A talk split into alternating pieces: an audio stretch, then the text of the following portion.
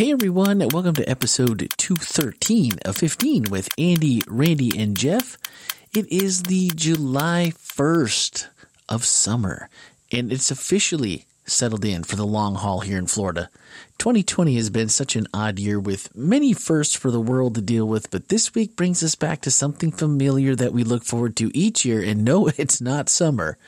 But every year at Whole Life Church, our summer series each year, our members take over the pulpit and bring messages from their perspective, and it always is a treat to get to know them a little bit better. Of course, this year has presented new and unknown challenges, even to the most of mundane things like going to the grocery store. So, why would our summer series be any different? This year, instead of preparing messages, Andy is actually sitting down personally distanced on the stage from our guest speakers, but he's sitting down with each of them and interviewing them from their perspectives what it means to live in the now, living the whole life, even when the now is also the unknown, seemingly from day to day. We're never really sure what's going on, it seems like. So, the essence of the message series is called This is Whole Life, and this week was Living in the Now. This is part one of four. And the outline asked, What have we learned during this unique time in history? How is our response to this current situation with COVID affected by our relationship with God? So this week, it's just me. You haven't heard Jeff or Andy yet, and they're not here. It's been a crazy few weeks for yours truly with a ton of long days, late nights, and just been trying to keep up with all the deadlines. And this week, with the current series being an interview format, kind of didn't know what I wanted to do, how we were going to tackle the podcast, and a little last minute, but hopefully something to think on for this week and for the future is what we will take out of our time together this week. This past week, Andy sat down with Olga Melnick to share her family story about facing the pandemic head on as her entire immediate family and their household came down with COVID 19. Now, if you haven't had a chance to watch her story, you can do it online at wholelife.church slash sermons, or you can just swipe up in today's show notes and listen to our companion podcast, Speaking of Grace. That episode dropped on Tuesday night this past week. This week, one day earlier than you're listening to this. I think I said that right. Anyway, speaking of grace, the link is in the show notes or wholelife.church slash podcast. If you scroll to the bottom of the page, you will find a link for that podcast and a little listen now button. It'll take you to the online player. So if you're on your PC, your Mac, super easy, your desktop at work, you can just listen to it there. Don't even have to get your phone out. All right. I'm not going to give you a recap of her story, but rather just a few takeaways because we didn't have any takeaways this week, but just a few takeaways from their experience that I think are worth considering and maybe giving our, well, and for sure giving our attention to. So many people are living in fear right now in the world. All you have to do is, I don't know, listen to anyone that wants to have a conversation or go on social media or listen to experts on TV and on top of all the normal things that we might normally trade our joy for and worrying about, we've added the heavy burdens of increased racial tensions with everything that's been happening since the Floyd murder and, and of course, COVID 19. So n- none of us want to deal with anything more than we absolutely have to as a baseline when it comes to drama, when it comes to just heavy things, even light things. We just don't want to deal with anything more than we have to. But this year's been unusually stressful, even without just a daily dose of the normal evening news that would normally be in place. We add these other things that are so heavy on top of it. Well, the Melnicks found themselves in the position that millions around the world have been trying to avoid since the beginning of this year COVID 19. Everyone in their immediate household contracted the virus, and really with so many outcomes that are really unknown by infected people whether you know the, their different ages different levels of health and, and probably a pile of factors we aren't even completely aware of you can imagine the weight that came into their house and onto their shoulders and onto their hearts with family members fitting into different categories that I just mentioned. And of course, outcomes are uncertain. There's so many things that we don't know about this virus. But as she told the story, here's what stuck with me most and what uplifted me as she told her story. Andy asked her, What was your biggest fear? And while she did admit there were some episodic worries for family members who were affected worse than others, specifically her husband Igor, and you know, they were all affected by the virus, but she said, honestly, I did not feel fear. Fear was not part of our experience. Fear was not part of our experience. That alone is beautiful to see anyone, but especially a Christian family that has learned to lean into God and His promises to face the unknown without fear is something we all need to see because it reminds us of how God wants us to live our lives each and every day, COVID or not. If it can be done in a pandemic, how much easier should it be for us in our daily lives? And as she said the words, I thought that's pretty amazing. This is something that you can't get away from. Social media, news, conversations, even at the grocery store with someone in the aisle through your mask. It's COVID, COVID, COVID, COVID. It's just COVID overload. And I immediately thought, all right, I'm going to guess that the confidence comes from God.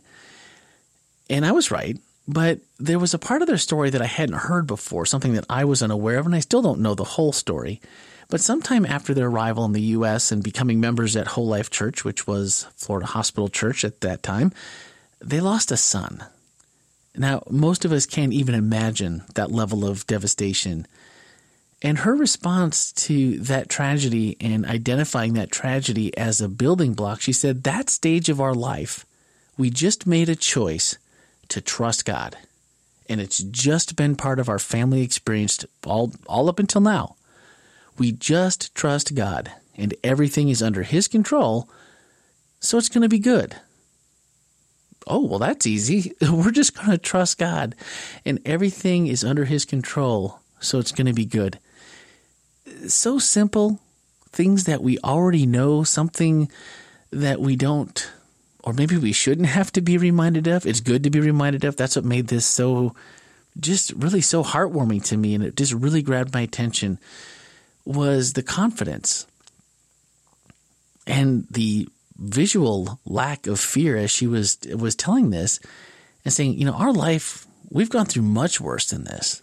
Even regardless of not knowing the outcome, we knew the outcome of this tragedy in our life earlier. And it reminds us that when we go through other things that seem so difficult, it's really preparing us for other things. And she mentioned the, the times that we're living in and not being able to worship together and be together. And while those are all negatives in some ways, they're also positives. It's teaching us how to live and prepare for the future and for what we know is the end of the world as we know it before Jesus comes. And you know, I think given the choice, we'd all choose less crisis in our lives, much less COVID 19, and certainly the loss of a child. But in the face of the latter, choosing to just trust God has served them as individuals and as a family ever since. And it's preparing them and has prepared them for what they faced in the midst of a global pandemic that just mentioning it to some people gives them the sweats and just makes them feel so anxious and so so fearful. And so being able to say with confidence, fear was not part of our experience. That just that's just something I don't want to forget in the midst of this story to apply to my own life.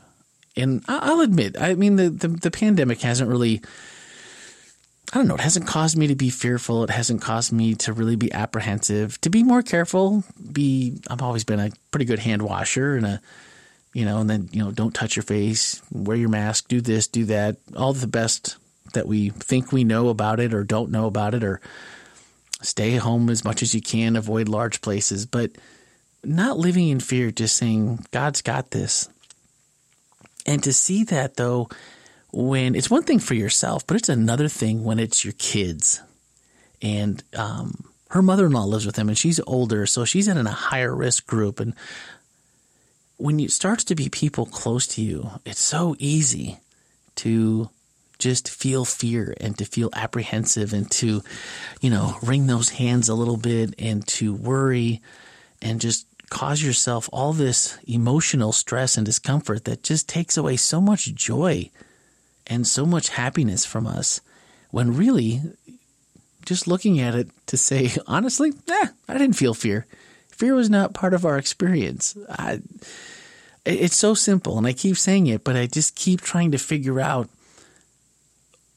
all the ways in which that is so powerful, but it just feels right. When you hear it and you see her say it, and you can tell that she believes it, you can tell that she and her family are living their life that way.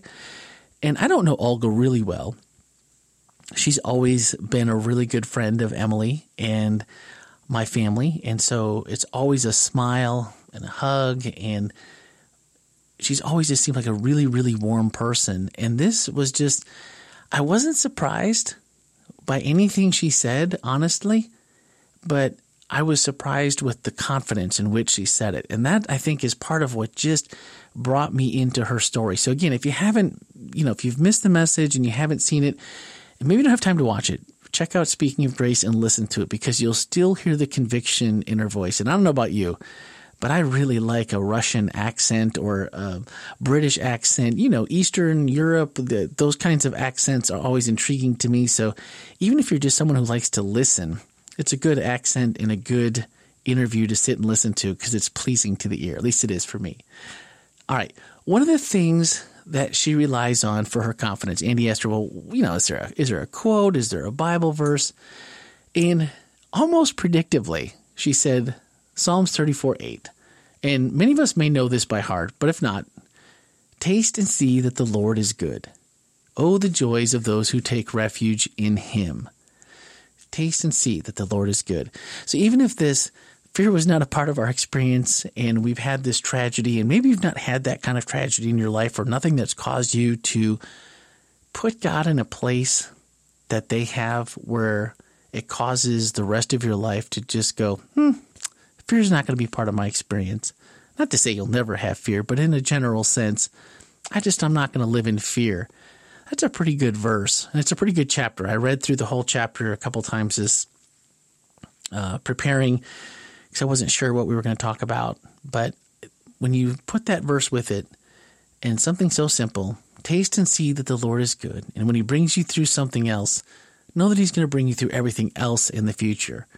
It's a good verse to always have at the ready as a reminder of who has us in his plans, in his hands, and in his protection for now and through eternity. So it's just something to think about. For me, I, when I'm going through my week and if things are going not so well or even just ho hum, not necessarily bad, not necessarily good, these little things that you kind of hold on to that God's in control.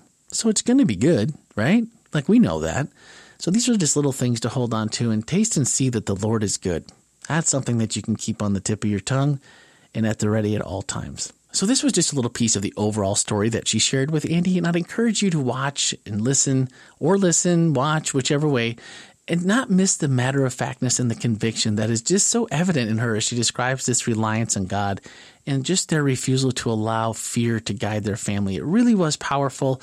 It was interesting. They shared the part of their immigration story coming to America, all packed in eight suitcases. And I'm thinking to myself, I don't think I could pack my home studio into eight suitcases.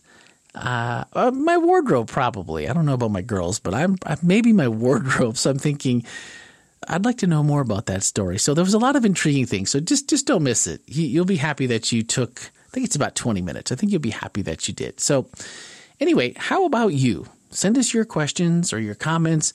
Maybe you've got some answers or insights about this that you maybe you have on ways that we can lean into God with confidence and just ways that you found to not let fear be part of your experience would actually uh, absolutely love to hear them. You can send a voicemail or text to 407 965 1607.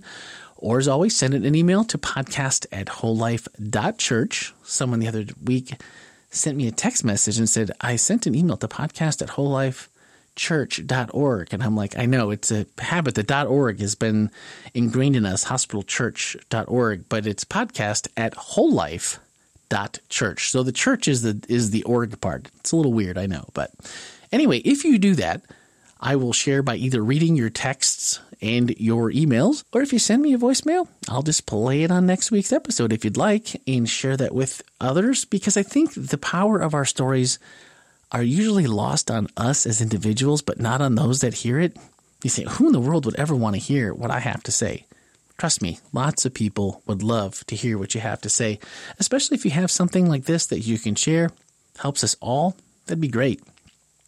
All right, our summer series will continue next week.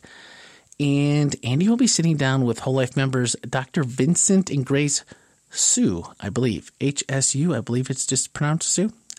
If not, no offense taken, hopefully, because I'm not sure, but I'm pretty sure pretty sure that's what it is. I have met them multiple times. They are wonderfully loving and lovable people. We share an affinity for coffee at church retreat, so that's kind of how we got to know each other, and you will definitely not want to miss what they're going to be talking about. To wrap it up, in case you have not heard, July 4th, as previously advertised, I believe Jeff and I talked about it last week after Andy left the podcast to catch his meeting we will not be reopening in person worship at Whole Life Church on July 4th as we thought. To find out the latest from Pastor Andy himself on this subject, you can visit wholelife.church slash coronavirus, and you will find the link in today's show notes. So just swipe up and find that link. And Andy has a video on the website and text. You can read it, you can watch it, and it will explain the whole thing and what's next, at least as much as we know now. So that's going to do it for this week. As always, join us next Tuesday evening for Speaking of Grace or take it on the road with you. And of course, Wednesday morning as usual for episode 214. Thanks for listening and have a great week.